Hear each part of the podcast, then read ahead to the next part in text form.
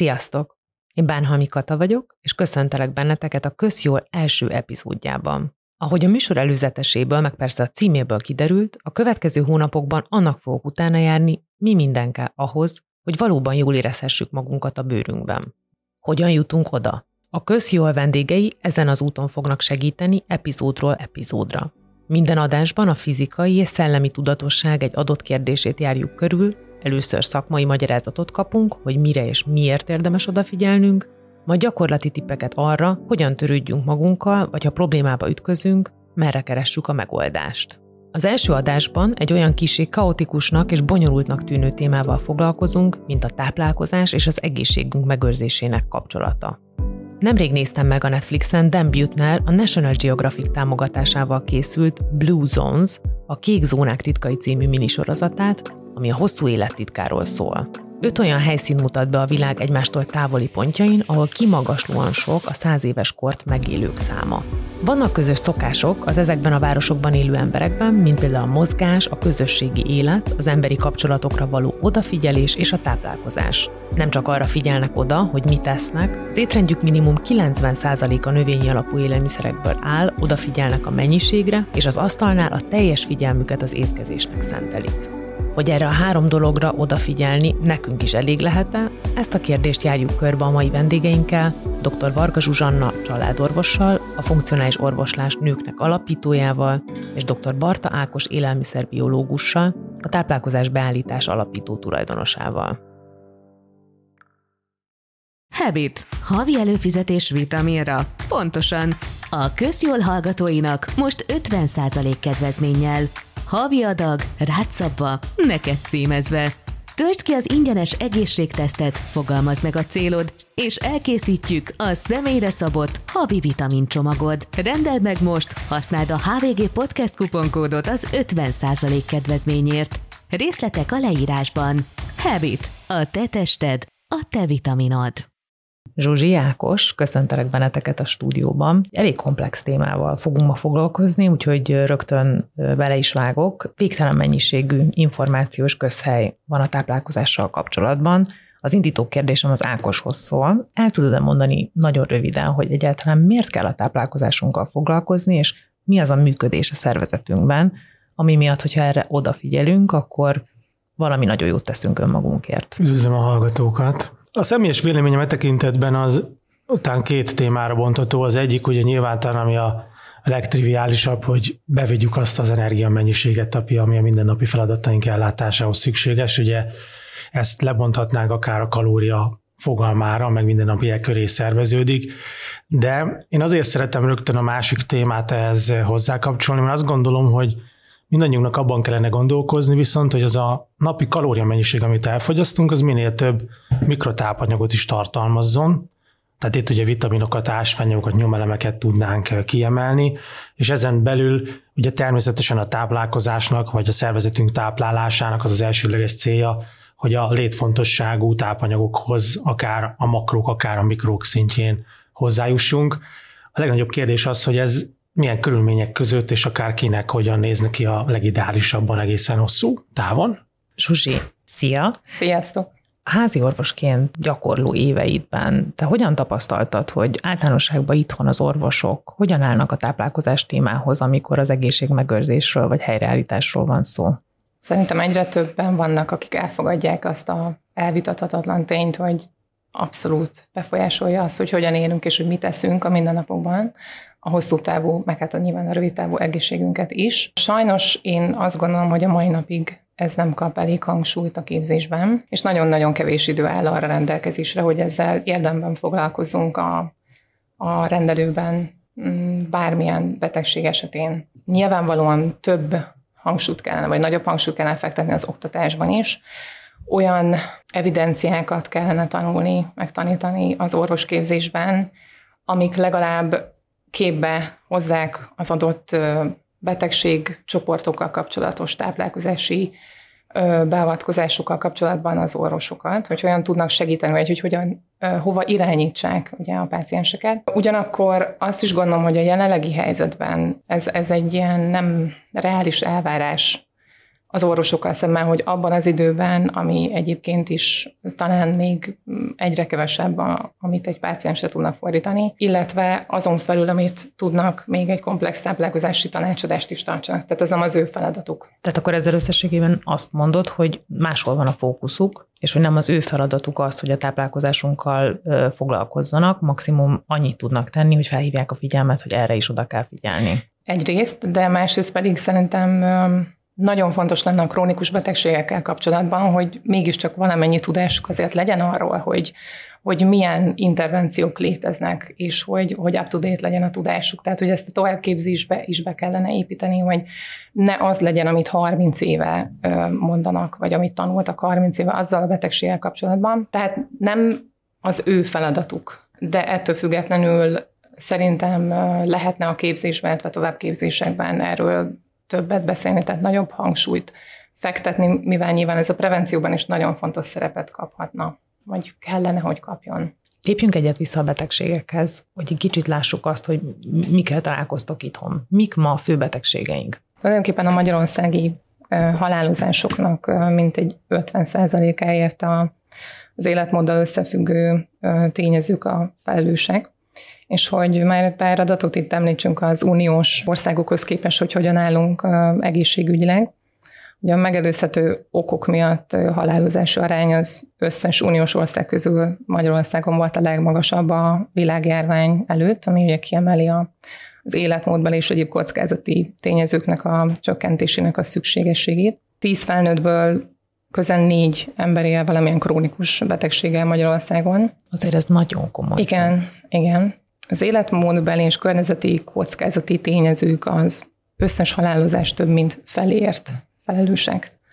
Azt gondolom, hogy ez is azért, tehát a halálesetek mintegy fele az egészség magatartásbeli kockázati tényezőknek tulajdon, tulajdonítható, és kétezer-tizenkilencben az összes haláleset egynegyede táplálkozási kockázatoknak volt tulajdonítható. A túlsúly és az elhízottság az egyre nagyobb népegészségügyi probléma. A felnőttek negyvenöt százaléka, ahogy mondtam, ugye nem fogyaszt gyümölcsöt, illetve zöldséget, és egynegyede elhízott Magyarországon, és ami szerintem még durvább az, hogy minden negyedik tizenöt éves elhízott vagy túlsúlyos Magyarországon. Ez, ezek brutális adatok. Igen. Nekem az elmúlt tizenkét évben az a tapasztalatom, hogy a megelőzéssel kommunikálni nagyon-nagyon nehéz téma, tehát sokkal kevesebb az érdeklődő, akikhez nyitott fülre találnak ezek a jellegű összefüggések. Sajnos valóban sokkal gyakoribb az, hogy már valamilyen diagnosztizált, kialakult, akár azon belül krónikus egészségügyi állapot kapcsán merül föl az, hogy most akkor itt az étrendnek esetleg bármilyen egyéb tényezőnek van ebben szerepe. Gondolhatunk itt akár az étrend kiegészítőkre, vagy ki milyen megoldás az, amit még keres. Amit én még szoktam említeni, a téma komolyságára, hogy más nevezhető gazdasági összefüggésben felhívni a figyelmet, az az, hogy azok az adatok, amiket én ebben a témában találtam, azok például Magyarországon azt mutatták, hogy ha már egy kialakult egészségügyi problémát kell kezelni, tehát mondjuk egy cukorbetegség szövődményeként megjelenő akár idegrendszeri, akár szívesérrendszeri probléma halmaz van már, akkor ez egy egészséges nyugdíjashoz képest, nevezzük így, húszszorosára növeli a rendszer egészségügyi költségeit. Tehát úgymond egy krónikus betegséggel élő felnőtt ember, az húszszor többe kerül a magyar adófizetőknek, mint az, akinek nincsenek ilyen közegészségügyileg kezelendő egészségügyi problémái, és azt szerintem nagyon súlyos. Igen, egyébként valahol ez a perspektívaváltás lenne szükséges, ha már ilyen állami szintről beszélgetünk, hogy, hogy azt kéne belátni, de egyébként akár az egyének szintén is azt kell belátni, hogy, hogy ez egy befektetés, hosszú távú befektetés, és azt, amit, amit belerakunk abba, hogy egészségesek legyenek az emberek, a magyar emberek, az sokszorosan megtérül a későbbi években. Tehát a krónikus betegségeknek a csökkentése szerintem az ilyen milliárdokat spórolna, nem csak Magyarországon, nyilván mindenhol. Ez egy ugyan egy luxus, de hogy ez egy, egy befektetés a saját jólétünkbe, és, és ahogy már így mondtuk, hogy nem az a fontos, hogy hány évig élünk, hanem hogy hány évig élünk egészségesen. Tehát az egészségben leélt éveknek a számát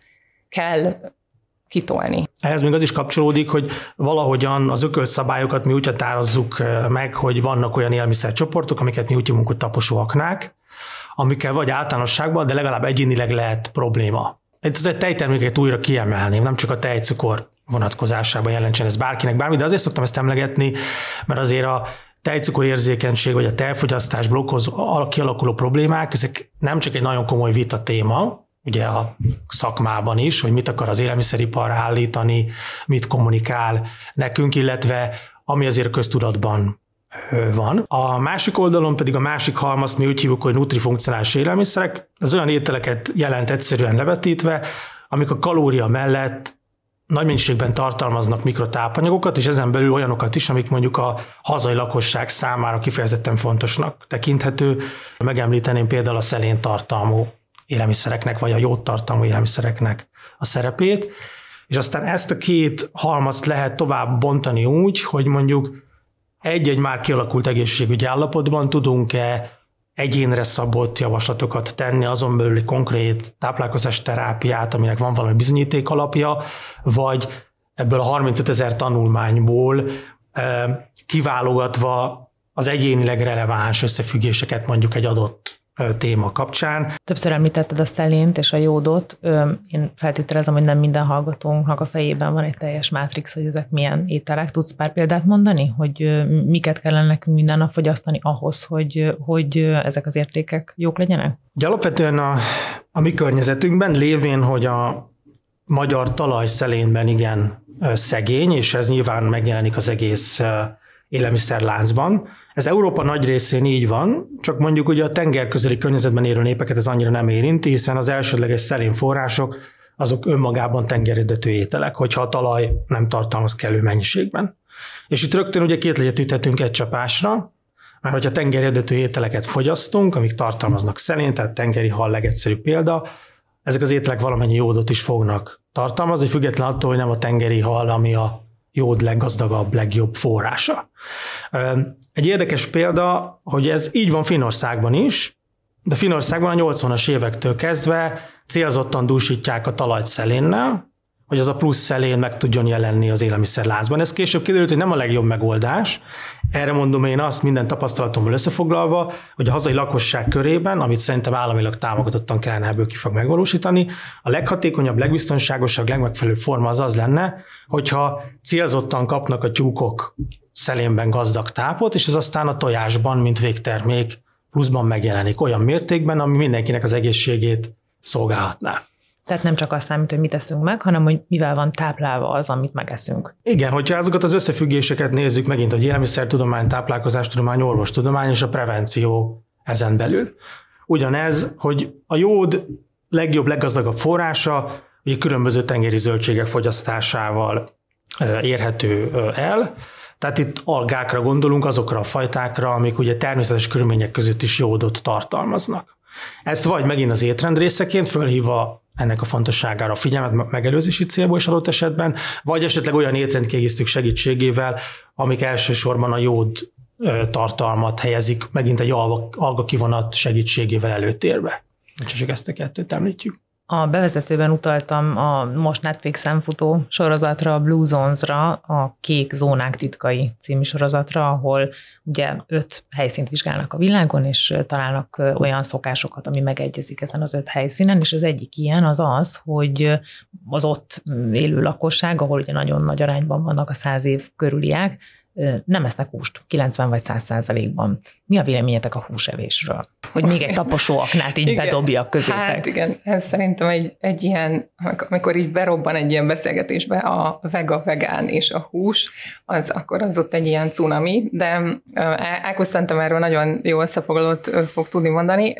Én alapvetően azt gondolom, hogy ott is azért nem vannak, ahol, ahol abszolút nem esznek húst, de szerintem inkább arra kell helyezni a hangsúlyt, hogy növényi alapú táplálkozás, ami nem egyenlő a vegetáriáns vagy a vegánnal, hanem ők a, az ételeiknek a nagy része az valamilyen növényi, a helyileg termesztett, szezonális, változatos, amiben van egy csomó zöld növény, friss, ugye leveles zöldségek, meg vannak gyökér zöldségek, és ezt kiegészíti ugye a hús. tehát valamilyen helyben termesztett.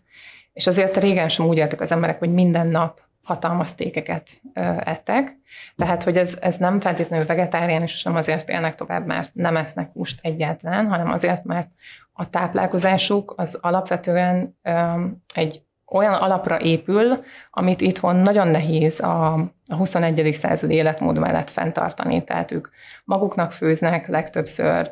Eleve azt gondolom, hogy ennek az egésznek, ennek a sorozatnak az egész üzenete az az, hogy nem csak a táplálkozás az, ami ezt a száz évet garantálja, az egy nagyon-nagyon fontos sarokkő, de azt gondolom, hogy ebből így kiragadni azt, hogy ők nem esznek húst, az, az, az úgy nem... nem. Uh-huh.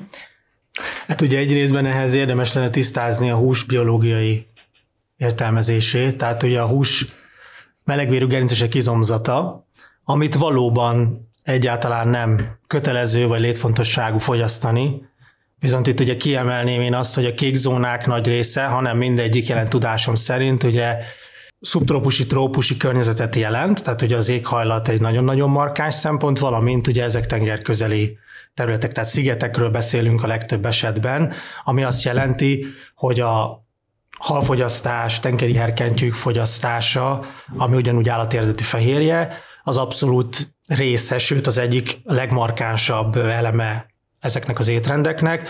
Ezen belül nem csak megint a szelént vagy a jódot tudjuk kiemelni a fehérjefogyasztáson túl, hanem például akár az omega három zsíroknak a szerepét, mind az egészségmegőrzés, mind pedig a hazai viszonyok fényében.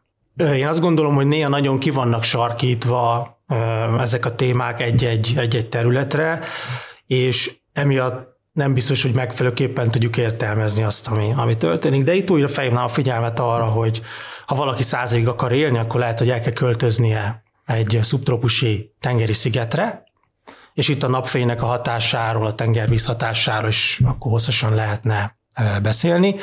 A másik pedig, én a hazai viszonyok fényében nem azt tartom a legfontosabb kérdésnek, azon ez amúgy nem érdekel valójában senkit, hogy hogyan fogunk száz évig élni, tehát hogy hogyan tudjuk az élethozt extrém mértékben meghosszabbítani, hanem a valós kérdés szerintem a magyar valóságban az, hogy hogyan tudjuk az egészséges életévek számát növelni, legalább a várható életévek számához közelíteni, mert ebből óriási nagy lemaradásaink vannak, tehát az Európai Unión belül a legutolsók között szerepelünk abban a kérdéskörben, nem csak a várható átlag életkor tekintetében, hanem az egészséges életévek számát tekintve. Tehát gyakorlatilag, ha nem figyelünk oda az életmódunkra, akkor az utolsó húsz-huszonöt évünket, az életminőségünket súlyos mértékben rontó, krónikus egészségügyi problémákat fogunk tapasztalni, és így, így élni. Meg tudtok fogalmazni néhány olyan alapvetést, amiről úgy gondoljátok, hogy mindenkinek be kéne tartania? Ugye említettek például a tejet. Van-e olyan, ami, ami, amit azt mondanátok, hogy ha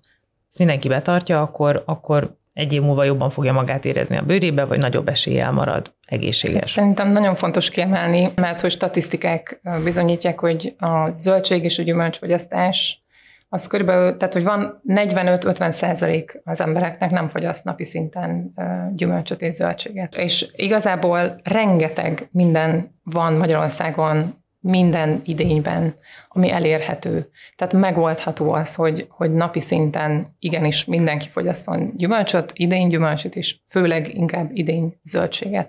Tehát, hogy arra legyen helyezve a hangsúly, hogy nagy mennyiségű zöldséget, mindenféle zöldséget, és valamennyi gyümölcsöt azért minimum. Tehát, hogy ez, szerintem ez egy ilyen alap dolog, ezzel kéne kezdeni, hogy, hogy ez legyen a bázisa az étkezésünknek. És ugye ez az, amiről igazából azok az étrendek, amikre azt mondják így a, a legjobb étrendek, mert ezt is kutatták, hogy melyik az a rengeteg diéta közül, ami a legmegfelelőbb, vagy ami a legjobb.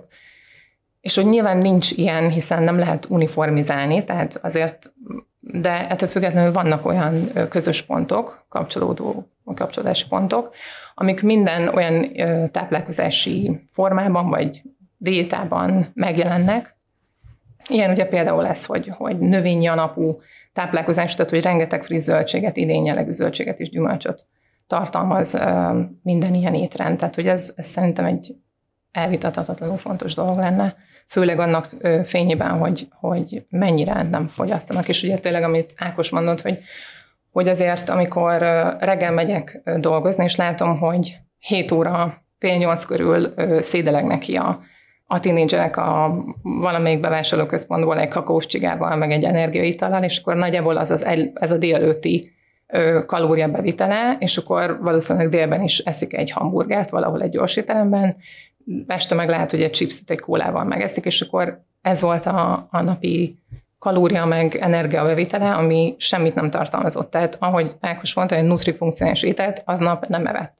És hogy hónapokon keresztül így élnek. Nagyon-nagyon sokan.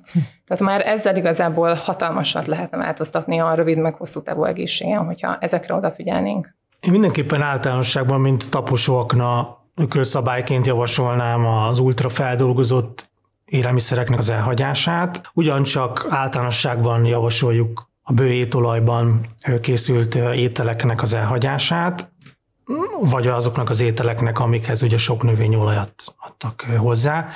És a másik oldalon pedig én a zöldséggyümölcsök mellett ugyancsak felhívnám a halfogyasztásra a figyelmet, és ez nem csak tengeri halakat kell, hogy jelentsen, hanem nyugodtan édesvízi helyi halak formájában is egy részben kiválóan kivitelezhető.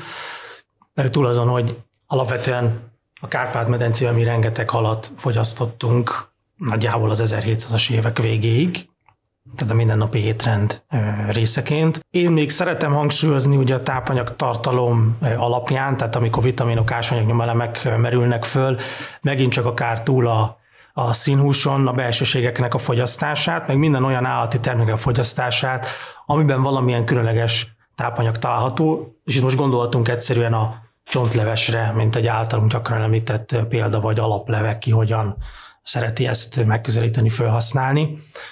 A tejre még én annyit referálnék, hogy az nem feltétlenül egy általános javaslat, hogy mindenki hagyja el a tejtermékeket, de a tejtermékeknek az erjesztése vagy érelése, én azt gondolom, hogy ez egy nagyon-nagyon fontos élelmiszertudományi összefüggés, hogy erre figyelmet fordítsunk, illetve itt jöhet az szóba még, hogy egyénileg ez a téma tovább bontható-e, akár a mennyiség, akár a formák, valamint ezeknek a termékeknek a minőségét tekintve. Megint Európai Uniós kitekintésben azt kell, hogy lássuk, és én ezt Hollandiában az egyetemen érzékeltem legelőször, hogy mi magyarok amúgy viszonylag drágán rossz minőségű tejtermékeket fogyasztunk.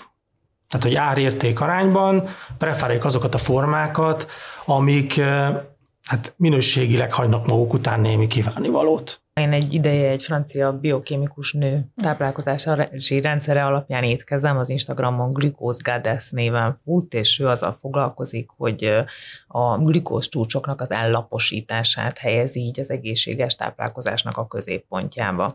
És hogyha jól láttam, Ákos, nektek lesz most hamarosan egy rendezvényetek inzulinrezisztencia témakörbe, tehát hogyha jól rakom össze, akkor mindannyian nagyon hangsúlyosan foglalkoztok ezzel a témával. Mesélsz erről egy kicsit? Ugye egy részben azért foglalkozunk ezzel a témával, mert a vércukor és inzulin kérdéshez nagyon könnyen köthetőek további témák. Akár táplálkozás, akár, akár élelmiszertudomány szempontból, tehát itt gondolok arra is, hogy mondjuk bizonyos étrendkiegészítőkkel természetes módon hogyan lehet támogatni ezeket az egyensúlyokat, vagy segíteni egy egészségügyi kívás megoldását, gondolok itt akár a krómnak a hiányára, annak esetlegesen a pótlására, B-vitaminok kérdésére, és a többi, és a többi.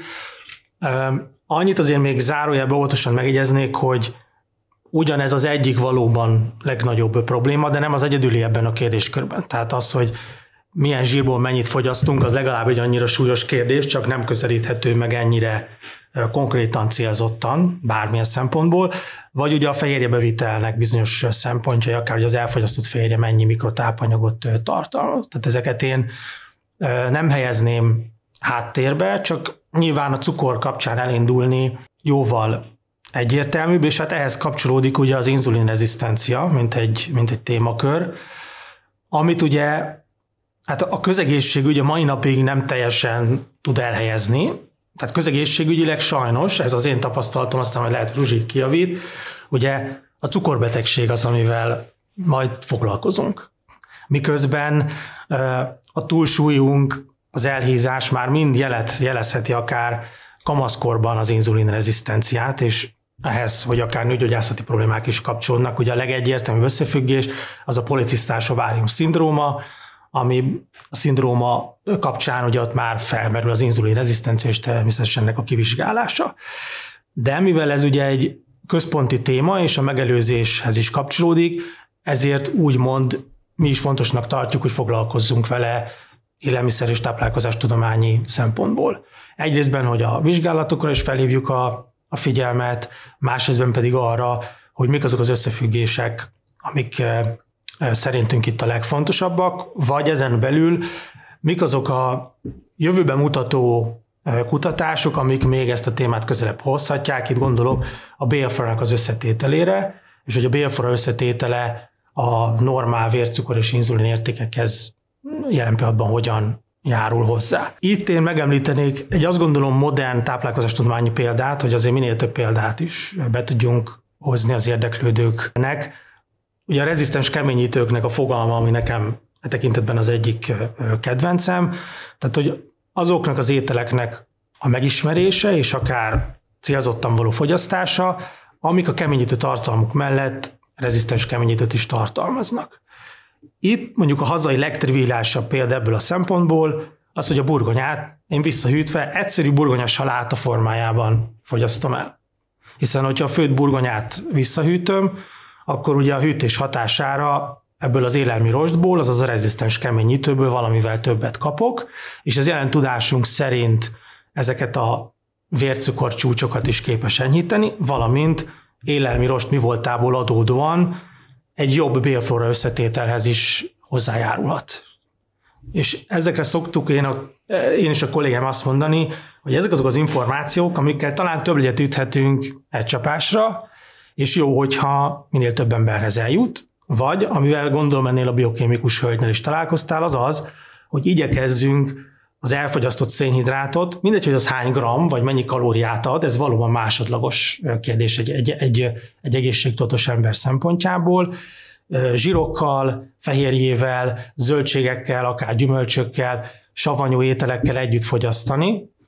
Tehát egy egytál étel, egy kiegyensúlyozott egytál étel formájában, mert ez az összhatás, ez mind pozitív hatást gyakorol a későbbi glikémiás válaszokra. Képzeld el, hogy azt tanácsolja, hogy nem mindegy a sorrend, tehát nem egybe rakja a tárra, hanem azt mondja, hogy először együk meg a salátát, vagy valamilyen zöldséget, utána együk meg a fehérjét, és a legvégén a szénhidrátot, és az, azt is hozzáteszi, hogy, hogy sokkal jobb hatása van, hogyha mondjuk egy desszertet megeszünk, mint hogyha teljesen függetlenül hirtelen éhesek vagyunk délután, és eszünk egy sütit.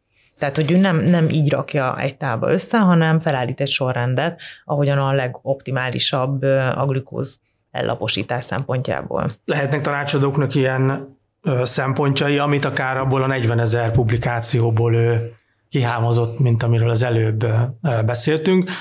Lényegében különben az egytálétel mi volton, ez nem változtat meg az, meg az összhatáson.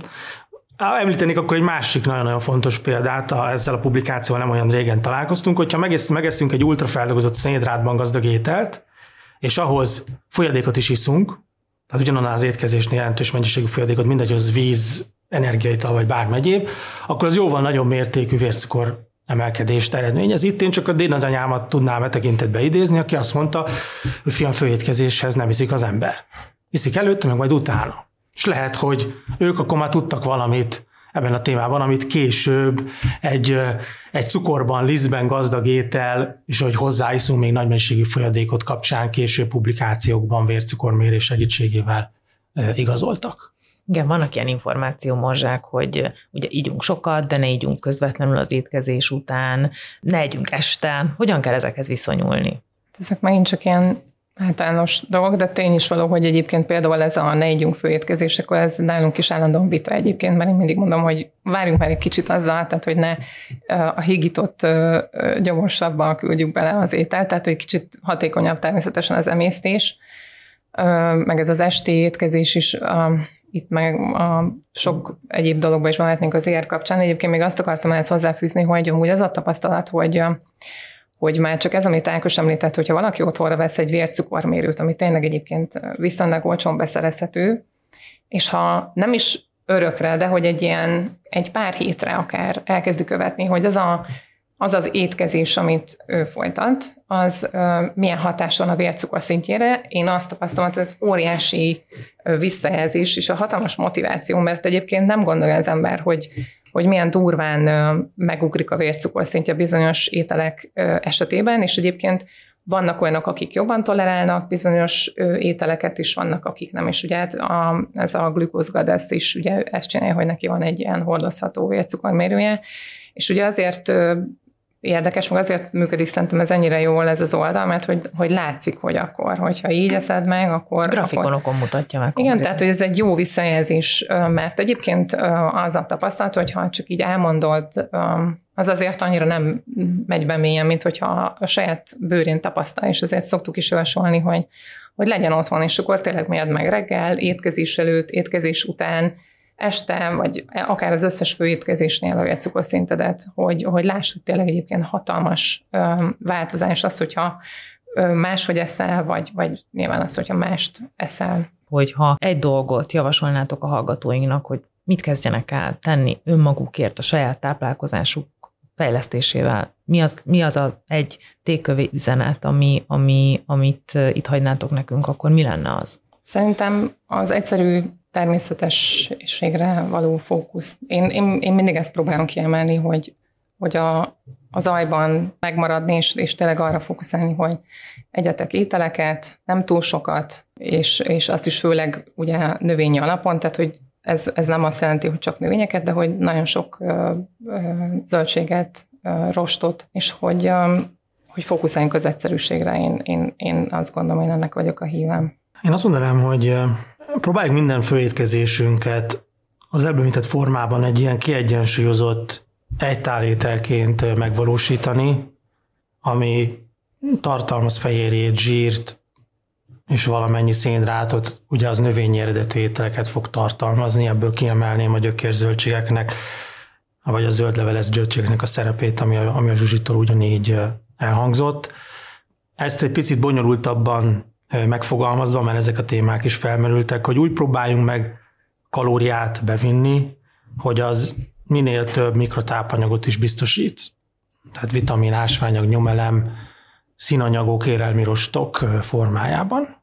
Ennek része lehet az idén jellege mellett, része lehet az, hogy minél kevéssé feldolgozottak az ételeink, ebben végülis a tradicionális formákat is segítségül hívhatjuk, és azért valamennyiben annyiban mégiscsak zárnám ezt a gondolatot, hogyha mégis fölmerül valamilyen egyéni összefüggés, akkor azzal kezdjünk el proaktívan, céltudatosan foglalkozni. Az utolsó kérdés az, az egy kicsit egy messzebbről fogja ezt a témát nézni. Minden egyes egészséghez kapcsolódó témát szeretünk a test, a szellem és a lélek oldaláról is megvizsgálni, és hogy nektek van-e abban tapasztalatotok, volt olyan esetetek, ahol először valamilyen lelki dologgal kellett ahhoz foglalkozni, hogy valaki el tudjon kezdeni tenni önmagáért. Volt-e ilyen esetetek? Én most azért mosolygok itt már, hogy én most az elmúlt évek tapasztalata alapján meg a, a munkám során, vagy bárkivel, akivel találkoztam, bármilyen, és főleg most ugye, hogy nőkkel foglalkozom, szinte mindig van valamilyen lelki probléma, vagy teher a háttérben, és emiatt egyébként ebben sokkal jobban elmélyedtem, vagy kezdek elmélyedni ebben a lelki háttérben. Számomra már érdekesebb, sokkal fontosabb ez a, ez, ennek, ezeknek a problémáknak az orvoslása, mint a, a táplálkozás is, hiszen én nem vagyok ennek a szakértője, tehát inkább az Ákosnak az asztal ez a táplálkozás. És igen, én nagyon sok ilyen emberrel találkoztam, vagy ilyen nővel találkoztam. Természetesen azt gondolom, hogy, és nem hiába fordultam a, a funkcionális orvoslás, meg az integrált orvoslás felé, hogy, hogy mindent is figyelembe kell venni, mindennel is foglalkozni kell, és ebben nyilván természetesen benne van a, a lelki háttér, a, a, a, a szellemnek a gyógyítása is. Úgyhogy abszolút azt gondolom, hogy igen. Nem, nem lehet önállóan külön kezelni azt, hogy csak a táplálkozás. Nagyon sok eredményt lehet vele elérni természetesen, de hogy, hogy komplexen kellene kezelni minden ilyen krónikus problémát. Nálam ez pont fordítva van. Tehát én nem, nem érzem magamat kompetensnek abban, hogy bárkinek életvezetési vagy pszichológiai tanácsot adjak egyszerűen, mert nincsenek meg azok az ismereteim, amik ezt lehetővé tennék, túl azon, hogy gyakorlatilag valóban ki lehet azt jelenteni, hogy az esetek többségében természetesen az életvezetéssel, pszichológiai kérdésekkel, vagy akár traumákkal összefüggő állapotok ott vannak a háttérben, krónikus betegségektől visszafejtve egészen a mindennapi kérdésekig. Mi ezt a kollégákkal különben két egyszerű tényezőre szoktuk lebontani, és ez most nagyon felületes lesz, de talán mégis lehet érteni a problémának a, az összefüggését, most ugye táplálkozási kérdések kapcsán. Mi azt látjuk, hogy úgymond a tartósan súlyproblémás embereknél az egyik legnagyobb kommunikációs nehézség ebben a témában az a kifogásoknak a kezelése. És hogyha valaki erre tud jó szakmai válaszokat adni, az nagyon-nagyon sokat segíthet. Én különben látok olyan külföldi programokat, ahol a fogyni vágyók, hogy egyszer nem küldik be az említett adataikat, hogy mennyit aludtak, mennyit mozogtak, vércukrot mérték, akkor kidobják őket a rendszerbe. Tehát vagy így, vagy úgy, de az, hogy így csak próbálkozunk, az úgy tűnik, hogy nem nagyon vezet eredményre, tehát hogyha mindig van valamire valamilyen kifogásunk, hogy miért nem sikerült az életmódunkon változtatni. A másik pedig, hogy való igaz, hogy vannak olyan szociopszichológiai faktorok, amik azt látjuk, hogy nagyon egyértelműen befolyásolják például a komoly emésztőrendszeri problémáknak a kérdését, és itt most beszélhetnénk traumákról, csak kérdés, hogy ki az, aki ezzel abban az összefüggésben tud foglalkozni, az ausztrálokat idézném ebben a témában, ahol a pszichológus is elfogadja, hogy a táplálkozásnak nagy szerepe van, nem ellenkezőleg tesz, és megpróbálnak a szakértők valamilyen interdisziplináris szemléletben együttműködni. Ezt mi ebben az országban az ügyfelek tapasztalatain keresztül azt látjuk, hogy nem tudjuk megvalósítani. Én ezt elviszem, mint egy küldetés, hogy ezt a témát be tudjuk Igen. hozni az egyik következő adásunkban. Én nagyon szépen köszönöm, hogy itt voltatok. Bízom benne, hogy, hogy tudnak elvinni a hallgatók ebből olyan információkat, ami segíteni tud nekik, és innen folytatjuk. Köszönöm. Köszönjük szépen. Köszönjük. A hallgatóknak pedig köszönöm szépen a figyelmet. A Kösz, jól két hét múlva folytatódik, addig is ne felejtsetek el feliratkozni a há vé gé podcastokra, hogy a többi műsorunkról sem maradjatok le. Ha bármilyen kérdésetek, visszajelzésetek van, várom őket a Spotify kérdői funkciójában, vagy a podcastok kukac h v g pont h u e-mail címem. Hamarosan újra találkozunk, én Bánhalmi Kata vagyok, sziasztok!